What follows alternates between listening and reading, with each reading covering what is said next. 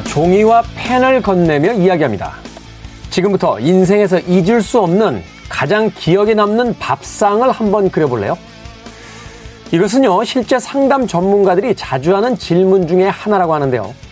참 신기한 것이 저마다 그려내는 밥상이 너무나도 다르다는 겁니다. 소박하게 끓여낸 미역국 한 그릇이 놓여있는 밥상부터 모서리에 작은 밥풀이 붙어 있는 밥상까지 처음에는 가물가물 하다가도 그릴수록 생생해진다는 거죠. 여러분은 어떤 밥상이 떠오르십니까? 아니면 앞으로 기억하고 싶은 밥상을 오늘 나에게 차려줘 보는 건 어떨까요? 김태원의 시대음감 시작합니다.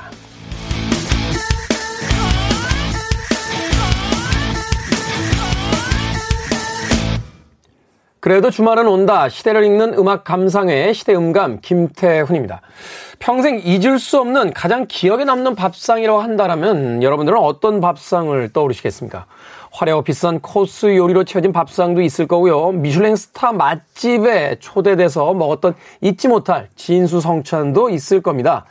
그런가 하면 힘들게 타지 생활할 때 먹었던 컵라면이라든지 또는 어릴 때 정말로 지쳐 있을 때 엄마가 평소처럼 차려준 김치찌개, 계란말이처럼 뭔가 진솔하면서도 아주 맛깔스러웠던 밥 한 그릇이 떠올 것 같은데요. 전문 상담가들이 이 마음속에 남아있는 장면들을 살피기 위해 자주 하는 질문이라고 해요. 저도 사실은 내 인생에서 가장 기억에 남는 밥상이 언제였는가 한번 생각을 해봤습니다. 지금으로부터 무려 20여 년도 더 지나간 시간인데 아직도 또렷하게 기억이 나는 밥상이 하나 있죠. 군대에서 첫 외박을 나왔을 때 식탁에 앉아서 하얀 쌀밥과 아주 잘 구워진 김 하나를 놓고 먹던 밥상이에요. 사실 그때 어, 머니께서 무슨 찌개, 뭐 고기 이런 거 해주신다라고 가스레인지 앞에서 한참 요리를 하고 계셨는데 배가 고팠던 저는 그 요리가 도착하기 전에 그냥 하얀 쌀밥에 식탁 위에 있던 김치 하나, 김 하나를 가지고 밥 한 그릇 다 먹었던 그 기억이 납니다. 정말로 별것 아닌 반찬이긴 했습니다만 제 인생에서 가장 맛있는 밥 한 공기라고 했을 때 언제나 떠오르게 되는 밥상, 밥 한 공기가 바로 그때의 밥 한 공입니다. 인생에서 가장 행복했던 순간이 바로 그 순간이 아니었나라는 생각을 지금도 해보게 되는군요. 자, 이 마음속에 남아있는 장면을 전문 상담가들에게 이야기한다면 그분들은 저에게 어떤 해석을 내놓아 줄지 갑자기 궁금해지는군요. 여러분들, 아, 여러분들 인생에 기억에 남는 그 따뜻한 밥 한 공기는 언제였습니까? 어쩌면 미래의 어느 순간에 그밥한 공기가 있을지도 모르니까요. 오늘부터라도 아주 맛있는 한 끼 꼭 잊지 말고 챙겨서 드시길 바라겠습니다. 자, 김태원의 시대 음감, 시대 이슈들 새로운 시선과 음악으로 풀어봅니다. 토요일과 일요일, 일라디오에서는 낮 2시 5분, 밤 10시 5분, 하루에 두 번 방송이 되고요. 한민족 방송에서는 낮 1시 10분 방송이 됩니다. 팟캐스트로는 언제 어디서든 함께 하실 수 있습니다. Deep Blue Something의 음악으로 갑니다. Breakfast at Tiffany's.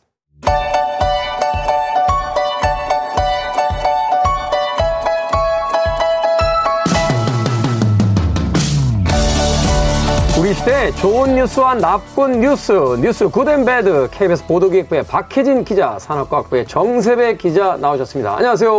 네, 안녕하세요. 자, 오늘의 good 뉴스와 bad 뉴스 어떤 뉴스부터 만나봅니까? 어, 오늘 bad 뉴스부터 전해드리려고 하는데요. bad 뉴스. 어, 코로나19 이후에 사실 간편하게 집에서 이제 드시는 분들이 많아지셨잖아요. 그래서 배달 음식들, 밀키트 뭐 엄청나게 많이 팔렸죠? 그쵸. 이게 제가 밀키트 얘기를 하려고 하는데 사실 네. 저희 집 주변에도 이게 밀키트 판매점이 생겼어요. 지나가다 보니까 있어서 제가 한 번씩 들리는데. 아, 밀키트만 아예 전용으로 파는 네네, 판매점? 판, 뭐 24시간 뭐 무인으로 이렇게 파는 데가 생겼어요. 네. 아. 실제로 이렇게 밀키트 판매점이 급증을 했는데 업계 추산 지난해 한 10개 정도였던 게 지금 올해 들어서만 프랜차이즈가 100개가 넘었다고 해요. 와, 엄청나게 늘었네요. 엄청 많이 늘었죠. 근데 이렇게 경쟁이 좀 치열해지다 보니까 원산지 바꿔치기 같이 좀 소비자를 속이는 음. 행위가 좀 잇따르고 있다고 합니다. 이렇게 새로운 업종들이 생기면 음. 아니 속임수도 좀 창의적으로 하시든지 왜 이렇게 전통적인 방식을 또 고수하시면서 원산지 속이기나 중량 속이기 이런 거 너무 클래식하잖아요. 클래식하죠. 왜 이러시는지 모르겠어요. 클래식한 거부터 시작을 하시는 게 아닐까.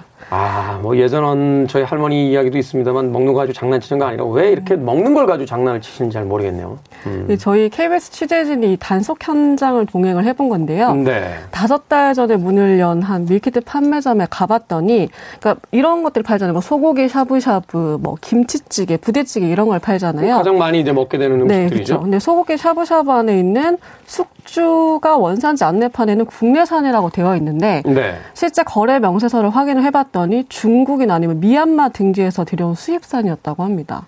그러니까 1kg에 한 1,500원 정도로 국내산의 절반 값이었다고 해요. 음. 그러니까 뭐 점주분한테 이거 왜 이랬냐 물었더니 몰랐다. 뭐 이렇게 해명을 하셨다고 하고요. 아니, 몰랐다는 게 말이죠. 모르면은 원산지 모름이라고 쓰지 원산지 중국이라고 한국이라고 쓰지 너무 다르게 않잖아요. 쓰셨죠. 또 국산이라면서 판매한 두부 역시 확인을 해봤더니 값싼 외국산이었고요. 보시면은 그 비닐 같은 데 안에 뭐 채소도 있고 뭐 햄이나 가공품 같은 따로 따로 나눠져 있죠. 네, 이렇게 네네. 되어 있는데 그러니까 마트에서 사서 소분해서 봉지에 담아 놓는데 사실 이런 걸 국산으로 사면 너무 비싸다 뭐 이런 식으로 해명을 하셨다고 해요. 아니 국산으로 사면 비싸죠. 비싸니까 음. 비싸게 파는 건데 판매는 음. 국산을 썼다라고 해서 하시면서 음. 아니 비싼 거 누가 모르나요? 잘못된 거죠. 국산이라고 이걸 뭐 굳이 사고 외국산이라고 안 사고 사실 또 이러진 않을 텐데 음. 소비자분들이. 사실은 그렇죠. 이게 품질이 괜찮고 네네. 맛이 괜찮으면 저부터도 그렇죠. 소고기 샤브샤브 사는데 음. 숙주가 어느 나라 물론 이제 주부들 입장은 좀 다를 수 있어요. 네. 아이들 먹이는 거면 좀 다를 수 있기 때문에 있긴 네. 하시더라고요. 음. 잘못했습니다. 정세배 네, 기자하고 그렇죠. 저하고는 이제 아무 생각 없이. 저도 사실 그렇게 따져가면 먹진 않는데. 제 몸을 아낍니다. 네. 아껴야 돼.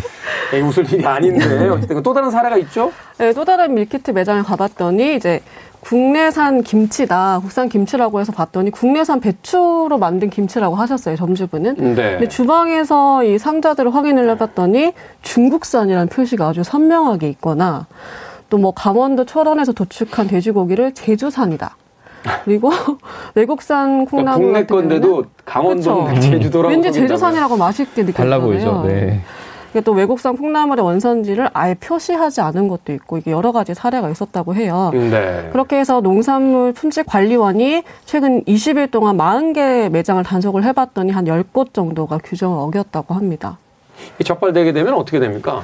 적발되면 이게 사실은 명백하게 이게 표기 의무 위반이라서 원산지 표시법 위반이에요. 네. 그래서 아예 표시를 하지 않으시면 천만 원 이하의 과태료 부과 대상이 되고요. 네. 또 거짓 표시를 했을 경우를 좀 찾아봤더니 이제 2년 이내 2회 이상 위반을 하시면 뭐 위반 금액의 5배 이하를 과징금으로 부과를 하게 된다고 합니다. 5배 이하? 네, 5배 이하. 위반 금액의 5배 안에서 이제 어. 과징금을 부과할 수 있는 거죠. 그러니까 500% 안에서 이제 그때 상황에 네. 따라서 이제 판결이 나온다는 거죠. 네네. 그런데도 이렇게 속이는 때에는 관리가 허술하기 때문 아닙니까? 그렇죠. 이게 밀키트 종류랑 재료가 워낙 많다 보니까 원산지를 일일이 확인하기 어렵다. 이게 점주분들의 일단 해명이고요. 또그 아까 말씀드렸지만 채소나 두부 같은 것들이 포장되어 있는 경우가 있는데 이런 건 너무 상하기가 쉬우니까 직접 점주분들이 음. 마트나 시장 같은 데서 사서 오셔가지고 거기에 포장을 해놓거든요. 네. 근데 그런 과정에서 사실 원산지 바꿔치기가 좀 쉬운 그런 측면도 있고 이제 점주분들이 가장 크게 얘기하시는 거는 원자재 값이 너무 비싸다. 그리고 국산이 너무 비싸니까 이윤을 남기려고 하다 보면 사실 이렇게 된다. 이게 이제 진정한 속내긴 했어요. 아니 이윤을 내주는 건 좋은데 그냥 맛, 맛있게 만드셔 주시면 되고 또 중국산이나 미얀마산이라고 쓰면 되지 그걸. 음, 그렇죠. 참 안타깝네요. 어, 물론 이분들도 나름의 어떤 사정이 있다고 하지만 이거 분명히 불법이잖아요. 그리고 남을 속여서 돈을 버는 행위인데 좀 단속도 잘 이루어져야 되지 않나 하는 생각 음. 해보게 됩니다. 명백한 법 위반 맞죠? 네, 명백한 법 위반이니까. 근데 사실 이게 법 위반인 거를 점주분들이 잘 모르시는 분들도 있으신 것 같아요. 이게 밀키트 창업이 최근에 굉장히 많이 이루어졌거든요. 이게 신종 업종이다 보니까 관리 당국이 사실 정확한 규모 같은 것도 파악하지 못하고 있는 실정이고요. 근데 이제 창업하실 때도 사실 꼼꼼히 다 따져봐야 되는데 뭐 어떤 게 법 위반이 될 수 있다 이런 걸 따져보셔야 되는데 이제 그런 것들이 조금 미숙했다고 보여지고 실제로 밀키트 전문점이 지금 거의 포화 상태라고 해요. 이제 업계 이제 음. 하시는 분들도 그리고 실제로 이제 코로나19가 조금 이제 완화되고 있는 상황이라서 거의 미국에서는 일상 회복기에 접어드니까 이 밀키트 수요도 줄어들고 있다 이런 분석도 나오고 있다고 합니다. 그러니까 우리나라도 뭐 여름쯤에는 실외 마스크 해제할 수 있다 뭐 이런 뉴스들 나오고 있는데. 그렇죠. 그러니까 좀 이런 밀키트 창업 이런 부분에 있어서도 좀 꼼꼼하게 분석을 하실 필요가 있으실 것 같아요. 이런 부분은 사실 본사 프랜차이즈에서 좀 엄격하게 관리를 그렇죠. 해야 그런 관리도 필요합니다. 네. 되게 프랜차이즈 회사들 보면요. 그 매장 낼 때 그 인테리어 비용 뭐 이런 거로 다 수익을 음, 올리기 때문에 음, 신경 안 쓰고 그냥 막 음. 허가를 해주는 경우들이 많더라고요. 그리고 위법인지 몰랐다라고 하시는데 음. 표기하게 돼 있는 사항을 제대로 표기 안 하면 다 위법입니다. 음, 맞습니다. 설마 위법인지 몰랐다는 이야기 뭐 저희들이 믿을 거라고 생각은 안 하셨겠습니다만 그래도 좀 정직하게 장사했으면 좋겠습니다. 자 이번 주 bad 뉴스 들어봤고요. 이번 주 good 뉴스 정세배 기자가 전해 주시죠. 아 네. 서울시에서 오는 7월 1일부터 임산부들을 대상으로 인당 70만 원까지 교통비를 지원한다고 하는데요. 임산부에게 교통비를 지원한다. 네, 맞습니다. 7월 1일자를 기준으로 이제 이 날짜에 임신 중이거나 또 이 시점 이후로 임신을 하게 된 임산부에게는 70만 원의 교통비를 10위로 서울 10위로 지원을 하게 되는데 네. 이 교통비 뭐 대중교통도 당연히 가능하고요. 택시도 대중교통에 포함되니까 택시도 가능하고 여기서 음. 한 가지 특징이 자기 차량 있으신 임산부 같은 경우에 유류비로도 사용할 수 있다고 해요. 아, 그러니까 이제 최근에 이제 출생률이 점점 떨어지니까 지원을 아, 해주는 지원을 해주겠다. 네. 어. 그래서 이게 어떻게 지급이 되느냐 이게 좀 관심이 많으실 텐데 서울시와 협약하는 카드사 이건 이제 시스템이 갖춰지면 이제 공개가 될 텐데 네. 여기 이제 뭐 기존에 본인 명의의 뭐 신용카드, 체크카드가 가지고 있는 경우에는 별 문제 없이 포인트로 지급이 되고 그러면 이제 말씀드린 대로 뭐 지하철, 버스, 택시, 대중교통 이용 가능하고 자차 유류비로도 사용할 수 있고요. 아무래도 이렇게 되면 당연히 이동 편의도 좀 높아지고 경제적 부담이 덜어지는 건 당연하고요. 음. 이 유류비가 포함된 게 서울시가 처음이래요. 다른 지자체들도 이걸 수행을 하고 있는 지자체들이 다수 있는데 자차 유류비로 쓸 수 있도록 한 건 서울시가 처음이고 이 카드사의 카드를 이미 소지하고 있는 경우에는 문제가 없고 네. 다만 만약에 이런 협약 카드를 아직 보유하고 있지 않다 이런 경우에는 새로 이제 카드를 만들어서 거기에 포인트를 담아서 주소지로 직접 카드가 배송된다고 합니다. 신청만 하게 되면요.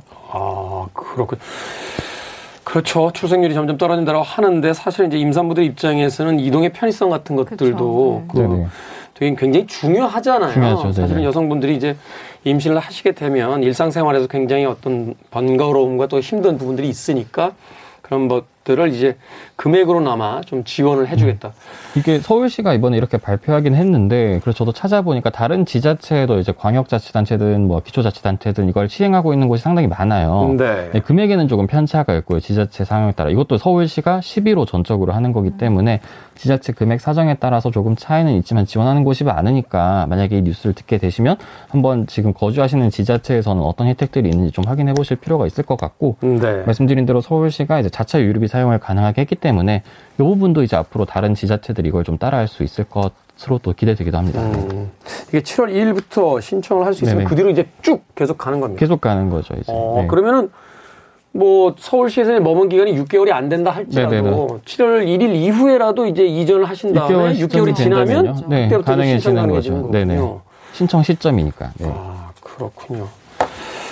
뭐 가장 중요한 건 재원이겠죠. 네네. 이 재원 어디서 편성됩니까? 어, 사실 이게 좀 이번에 추경을 했어요, 서울시가. 뭐 음. 뭐 지난달에 한 1조 1천억 원 좀 넘는 돈을 추가 경정 예산을 편성이 됐는데 여기는 뭐 여러 가지 예산이 들어갔거든요. 뭐 민생 경제 회복, 특히 코로나19가 지금 엄청 장기화가 된 상태니까 음, 네. 서울시 이제 뭐 소상공인 지원 같은 경우 예산도 여기 많이 포함이 됐고 지금 말씀드린 이런 교통비 지원 사업 같은 경우에는 한 100억 정도가 소요된다고 해요. 100억. 그럼 뭐 정말 단순하게 산술 산술 계산을 하자면 뭐 내년이면 이제 상반기부터 시행을 한다고 하면 200억 정도 이 예산이 소요가 될 텐데 네. 이 정도는 아마 이게 뭐 시장 공약 사항이기도 했고 했기 때문에 당분간은 이어지지 않을까 그렇게 예상이 되고 있습니다. 내년부터는 아마 예산안에 아예 반영이 되겠죠. 네.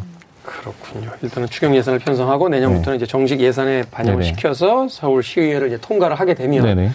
예산 편성을 가지고 이제 그것으로서 해 나가겠다. 그렇죠. 어, 뭐, 그 노약자들 뿐만이 아니라 이제 임산부들도 사실 이제 사회적으로 본다라면 굉장히 그 힘든 어떤, 음, 그, 여러 가지 어떤 조건들이 네. 있으니까 이런 것들은 좀 보조를 해주는 게 좋지 않나 하는 또 생각 같이 해보게 됩니다. 자, 지금까지 뉴스 Good and Bad 정세배 기자, 박혜진 기자와 함께 이야기 나눠봤습니다. 고맙습니다. 감사합니다. 감사합니다. 하바드의 음악 듣습니다. Clean and Dirty.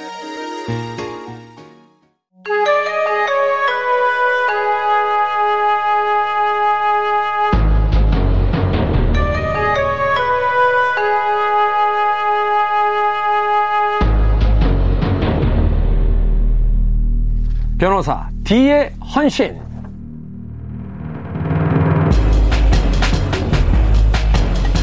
소설 슈틸러를 쓴 20세기 스위스를 대표하는 작가 막스 프이슈는 이렇게 말했습니다.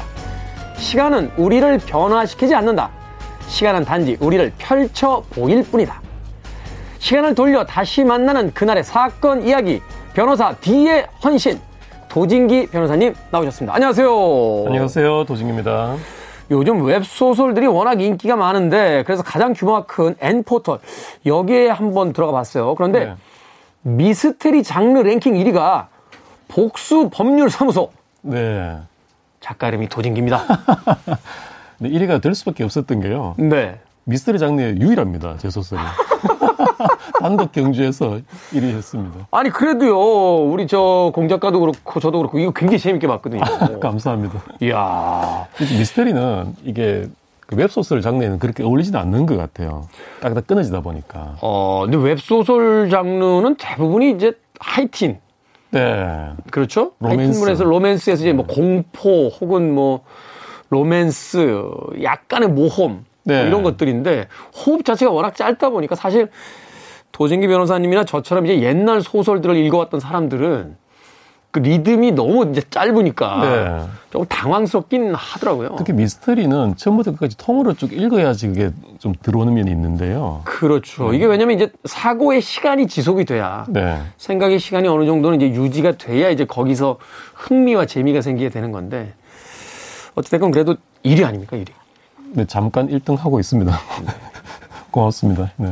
1위 턱 한 번 내셔야 되는 거예요. 네, 내겠습니다. 네, 기다리고 있겠습니다. 몽골이보다 더 많이 나갈 것 같네요. 그렇습니까? 자, 변호사 뒤에 헌신. 오늘 만나볼 사건, 어떤 사건입니까? 네, 오늘은 고영근의 우범선 암살 사건입니다. 고영근의 우범선 암살 사건? 네. 네. 먼저 우범선이라는 사람이 누군데 이렇게 암살을 당했나. 음. 많이들 아시는 분도 계시겠습니다만, 명성황후 시해 사건 아시죠? 알죠. 네. 거기에 가담했던 한국인입니다. 아, 그러니까 명성황후를 시해하는 그 일본인 닌자들, 그러니까 이제 자객들에 같이 가담했던 한국인이다. 네, 그렇습니다. 아. 그래서 먼저 우범선의 그 행적을 조금 잠깐 말씀을 드리면요. 이 사람이 원래 이제 무과에 급제한 뭐 중인 출신 사람인데, 네. 그 당시 약간 그 일본 편에 가담이 있었던 것 같아요. 뭐 가보 계획에도 참여를 하고. 이때 뭐 친일파들이 되게 많았으니까요. 네. 그다음에 이제 그때 일본 공사의 건의로 만들어진 조선군 훈련대 제2대대장으로 발탁됩니다. 나름 뭐 일본의 총애를 받았던 그런 인물이군요. 네, 그렇습니다. 근데 이제 그 당시에 명성황후가 러시아와 손을 잡고 친일 세력을 축출하려던 그런 시도를 하고 있었지 않습니까? 네. 그러니까 일본이 눈에 가시던 이 명성황후를 시해할 계획을 세우고 구체적인 안이 뭐였냐면은 그 우범선이 대대장을 했던 훈련대를 네. 해산을 시키면서 훈련대에 대한 훈련대의 쿠데타로 명성어로 시해하는 그런 스토리를 그리고 위장을 하려고 했던 거예요. 아, 그러니까 이제 이게 일본인들에 의한 시해라고 알려지게 되면 이게 외교 문쟁이 되거나 또는 우리나라 어떤 그 어, 사람들의 여러 가지 어떤 정서적인 그 분노 같은 걸 자극할 수 있으니까 네. 내부 사건으로 그 공작을 펼친 거군요. 네, 그렇습니다. 그래서 그 시해 사건 이전에 훈련대 해산 하교가 내려지고 이때 우범선한테 어, 일본 공사가 미우라 공사가 군대 동원해 이렇게 명령을 내렸던 겁니다. 음. 실제로는 일본 낭인들이 먼저 가서 명성호를 시해를 했고 네. 우범선의 훈련대들이 뒤에 들이닥쳐서 현장을 확인합니다. 아, 그러니까 일본인이 시해를 하고 한국인이 가서 화, 그 확인을 하는데 이 과정에서 이제 여러 가지 어떤 좀 조작이 있었던 거군요. 네. 그래서 우범선이 명성호의 시신을 확인하고 이 사람 맞다. 그리고 자기 부하들한테 저 먼 곳으로 갖고 가서 시신을 처리해라고 명령을 내리는 역할까지 맡은 겁니다. 아무리 그 일본에 의해서 그 나라가 좀 흔들리던 그런 시기라고 합니다만 어떻게 이런 일을 할 수 있죠? 그렇죠. 좀 근데 이 우범선이 자기도 뭐 일을 저지르고 나서 그랬던지 일본으로 도망갑니다. 아, 이 일을 이렇게 마무리를 짓고 나서? 네. 어. 그리고 이제 도쿄에서 망명 생활을 하다가 네. 현재 그 사카이 나카라고 주인집 하녀와 그 친해져서 결혼까지 하게 되고요. 음. 근데 그 사이에 아들을 낳습니다. 일본에서. 네, 그 아들의 이름이 장춘입니다. 장춘. 네. 아니 이름이 우범선인데 장춘이라고 이름을 짓습니다. 그럼 누구겠습니까? 우장춘 박사요? 네. 씨 없는 수박을 만들었다. 네, 그렇습니다. 그분입니다.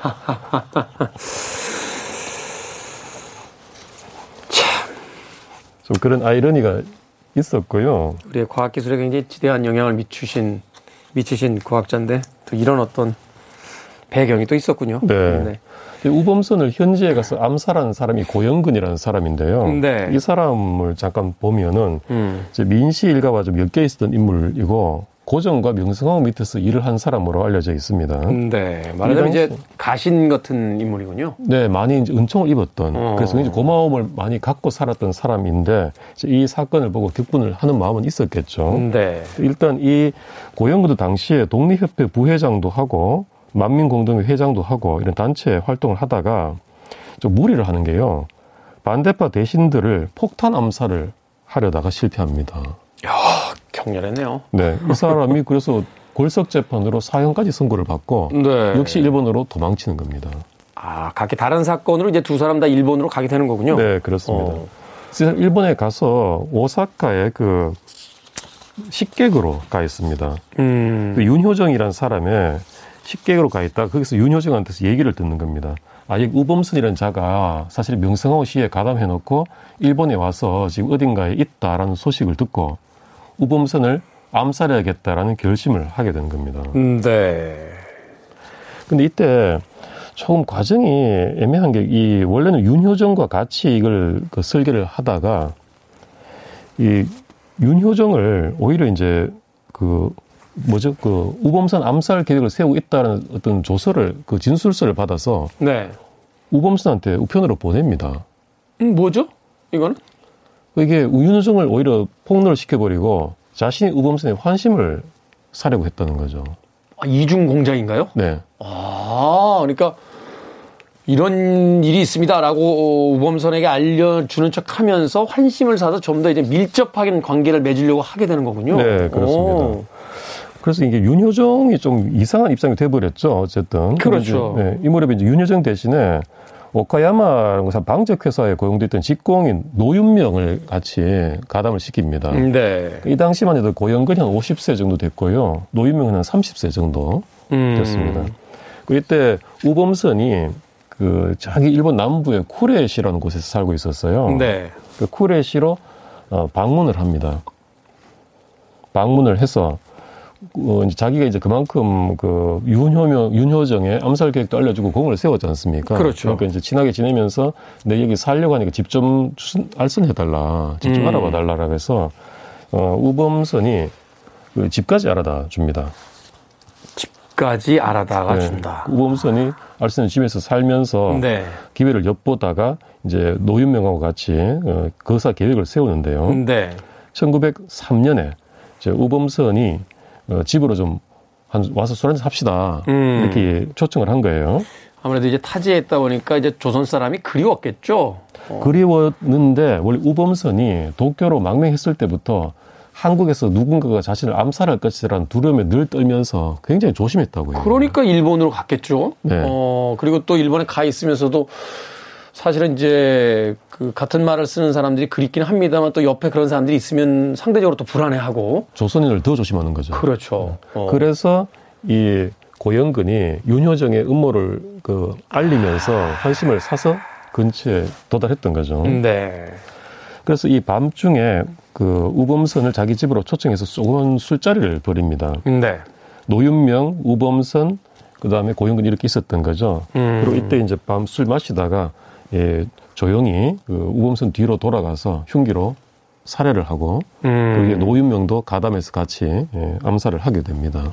아, 이걸 뭐 어, 뭐라고 해석을 해야 될지 모르겠습니다만 어찌됐건 그만큼 당대에는 어떤 우국 충정을 가진 인물 이렇게 또 평가를 받았겠네요. 일본까지 가서 물론 이제 암살하기 위해 일본을 간 건 아닙니다만 네. 어찌됐건 일본에 머무르는 동안 이런 이제 일을 하게 되니까 당대에는 그런 평가도 있었던 것 같고요. 그 당시에도 고종도 굉장히 이 사람을 총애를 했고 게다가 음. 자기 어떤 그민 뭐 황후의 원수를 갚아준 거 아니겠습니까? 그렇죠. 굉장히 좋아했습니다만 우리가 또 모든 것을 이렇게 이 사람의 어떤 거사를 통쾌하는 면도 있겠습니다만 음. 있는 그대로 실체를 봐야 되는 면도 있기 때문에 이걸 또 미화하거나 또 우리가 과대 해석을 할 필요는 없으니까. 네, 그렇습니다.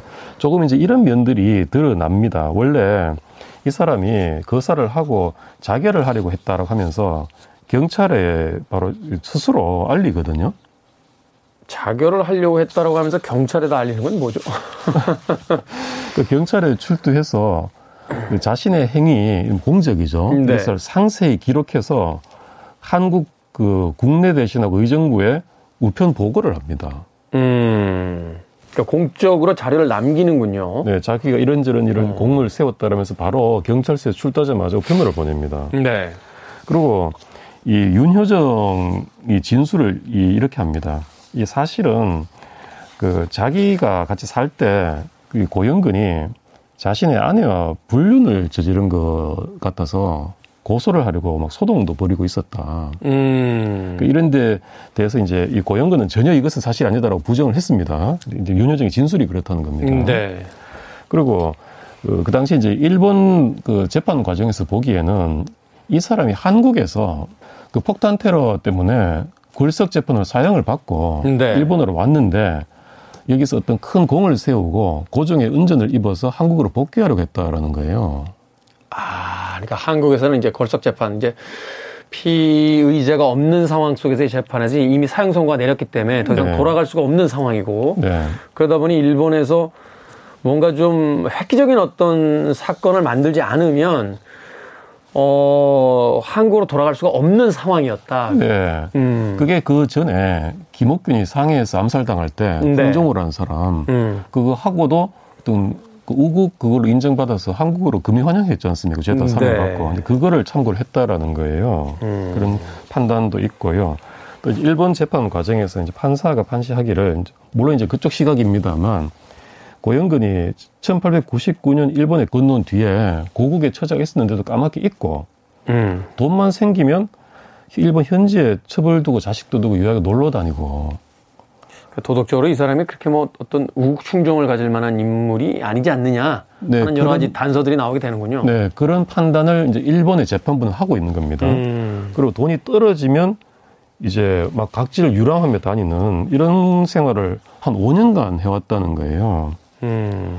그리고 우국 충정으로 우범선을 살해했다고 하는데 이미 이 사건이 있기 전 어, 3년 전인 1900년도에 이미 그 우범선을 찾아가서 방문해서 네. 하룻밤 머물면서 담소를 하고 돌아간 일도 있었어요. 그 이전에도 기회가 있었는데 그때는 행하지 않다가 네. 3년쯤 후에 왜 이 일을 행하게 됐느냐. 네. 어, 이 시간에 어떤 공백 사이에 어떤 일들이 있느냐. 그렇죠. 그래서 망명 초기부터 우국 충정으로 복수의 대의를 안고 그렇게 기획했다는 것은 믿기 어렵다라고 보는 겁니다. 음. 그래서 이러한 점들을 봤을 때, 어, 뭐 그런 동기가 좀그 뭐 나름대로의 그런 우국 충정만으로 이루어진 것은 아닌 것 같다라고 어, 본 거고요. 네. 그다음에 이제 공동으로 실행했던 노윤명은 또 이렇게 변명을 했습니다. 아, 이거 내가 가담한 건 맞는데 이미 우범선이 살해당한 이후에 자기는 뒤늦게 시체를 어, 보고 가담했을 뿐이다. 음. 라고 주장했는데 그것도 이제 당시에 일본 금시관의 감정서를 보면 살아있을 때 노윤명이 범행에 가담한 것으로 판명이 됩니다. 두 사람이 이제 공범의 어떤 여지가 분명히 있다. 네. 그래서 이렇게 다 유죄를 인정을 하면서 뭐 동기도 이제 그런 식으로 그렇게 어, 좀 판단을 한 거죠. 네. 그래서 이 고영근에 대해서는 사형, 음. 노인명은 무기징역 이렇게 선고를 합니다. 일본 법정에서요? 네, 그렇습니다. 네. 그리고 이제 항소심이 진행이 되는데요. 네. 여기에서 조금 감형이 됩니다. 고영근이 무기징역으로 감형이 되고, 네. 그다음에 노인명은 12년형을 받게 됩니다. 아, 무기에서 12년형. 네. 평소심에서. 근데 이제 그 당시에 고종이 이 고용군이 얼마나 고맙고 기특하겠습니까? 마음으로부터. 그렇죠. 사실은 뭐 전후좌우 맥락이 어떻게 됐든지 간에 이제 명성황후를 시한 우범 그 가담했던 이제 우범선을 그 복수라는 이름으로 이제 그 처단을 했으니까. 네, 네. 그렇습니다. 그래서 이때 어 고종이 이토 히로부미가 특사를 한국에 왔을 때 고영근을 잘 이렇게 특사해서 한국에 좀 보내달라라는 특별 부탁까지 합니다. 음. 그래서 이런 점이 좀 아마 작용을 크게 했을 것 같아요. 그래서 그 고영근이 몇 년 살고 석방이 됩니다. 아, 무기로 이제 감형이 됐다가 다시 이제 특사로 나오게 되는군요. 네, 그렇습니다. 한, 한, 여기 기록을 보면 한 6년, 5, 6년 정도. 5, 6년. 야, 네. 사형에서 5, 6년 정도만 살았다면 이게 엄청난 그 감형인데요? 네, 그리고 형기를 마치고 귀국을 합니다, 한국으로. 네. 이제 그 뒤에, 어, 고종이 이제 1919년에 사망하는데요. 이 고영근이 좀 고종과 그 명성황후, 즉, 완전 그쪽 사람이었던지 그 홍릉이라고 홍릉 예, 남양주인 홍릉인데 여기가 이제 고종과 명성황후 묘가 나란히 있는 곳입니다. 네. 이 홍릉을 지키는 능참봉이라는 벼슬 임명이 됩니다. 음. 여기서 조금 그 당시 그 신문에 많이 보도된 큰 사건을 일으키는데 고종 묘비 있지 않겠습니까? 네. 이 묘비를 어 약간 이 새로 팝니다. 새로 파서 고종 태황제라는 여덟 글자를 포함해서 고종 태황제라는 글자를 새겨 넣습니다. 그러니까 고종이 사망했을 때 공식적인 묘비가 있는데 그거 말고 그 묘비에다가 글자를 새로 새겨 넣습니다. 그러니까 이미 공식적으로 글자가 이렇게 파여지는 그 묘비에다가 네. 자기가 임의로 새로운 글자를 파서 넣는다고요? 네. 근데 그게 고종 태황제. 근데 일본이 이제 황제 체제를 채택하고 있지 않습니까? 그렇죠. 고종이 뭐 이렇게 태황제로 해버리면은 네. 일본이 이거를 두고 보기가 힘들죠. 그렇겠죠. 어, 그 황제 위에. 황제 위에 있다라는 이야기니까. 네. 어. 그래서 일본은 정말 이 난리가 났었는데 음. 결국은 일본도 고심 끝에 그 비석을 그대로 두기로 결정을 했습니다. 이제 조선 사람들의 어떤 그 심정이 거기까지 이제 건드리게 되면 이제 민심을 수습하기가 쉽지 않다. 그렇죠. 이렇게 본 거군요. 그 당시에 또 3.1운동이 지나지 얼마 안 된 시기였잖아요. 그렇죠. 1919년이니까. 또 괜히 그거 가지고 건드리느니 그냥 음. 두자로 해서 그대로 덮어 어, 두었던 겁니다. 음. 그리고 이 사람이 이제 이, 이, 사건을 계기로 그 능을 지키는 참봉직에서 물러나게 되는데요. 무리를 일으켰다라고 네. 해서. 어. 근데 마지막에도 보면은 어, 병으로 죽으면서 어, 유언을 남겨서 뼈를 태워서 고종의 능 밑에 묻도록 했다. 음. 이렇게 돼 있습니다. 그리고 이런 걸 보면은 뭐 그 당시 어떤 그 우범선 암살이 처음부터 우국 충정으로만 가득 차서 기획된 게 아니라고 하더라도 말년에 이런 모습을 보인 걸 보면 또 어좀 뼈가 있는 그런 인생을 살았던 분 같기도 합니다.